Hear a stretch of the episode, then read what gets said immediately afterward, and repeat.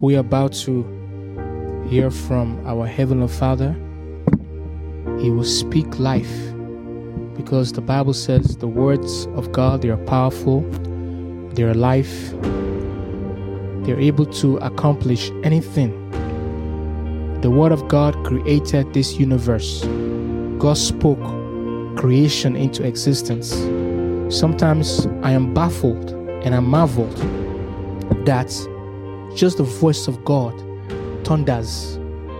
Just the voice of God is like lightning. God doesn't have to come down to construct or to do things. God can stay in heaven and speak. And whatever our Father speaks, it accomplishes. Whatever our Father speaks is converted into that equivalent tangible substance.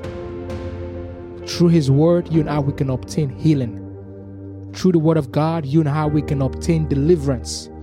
Through the Word of God, you and I, we obtain salvation. And our response to the Word of God is just to believe. God has spoken in His Word.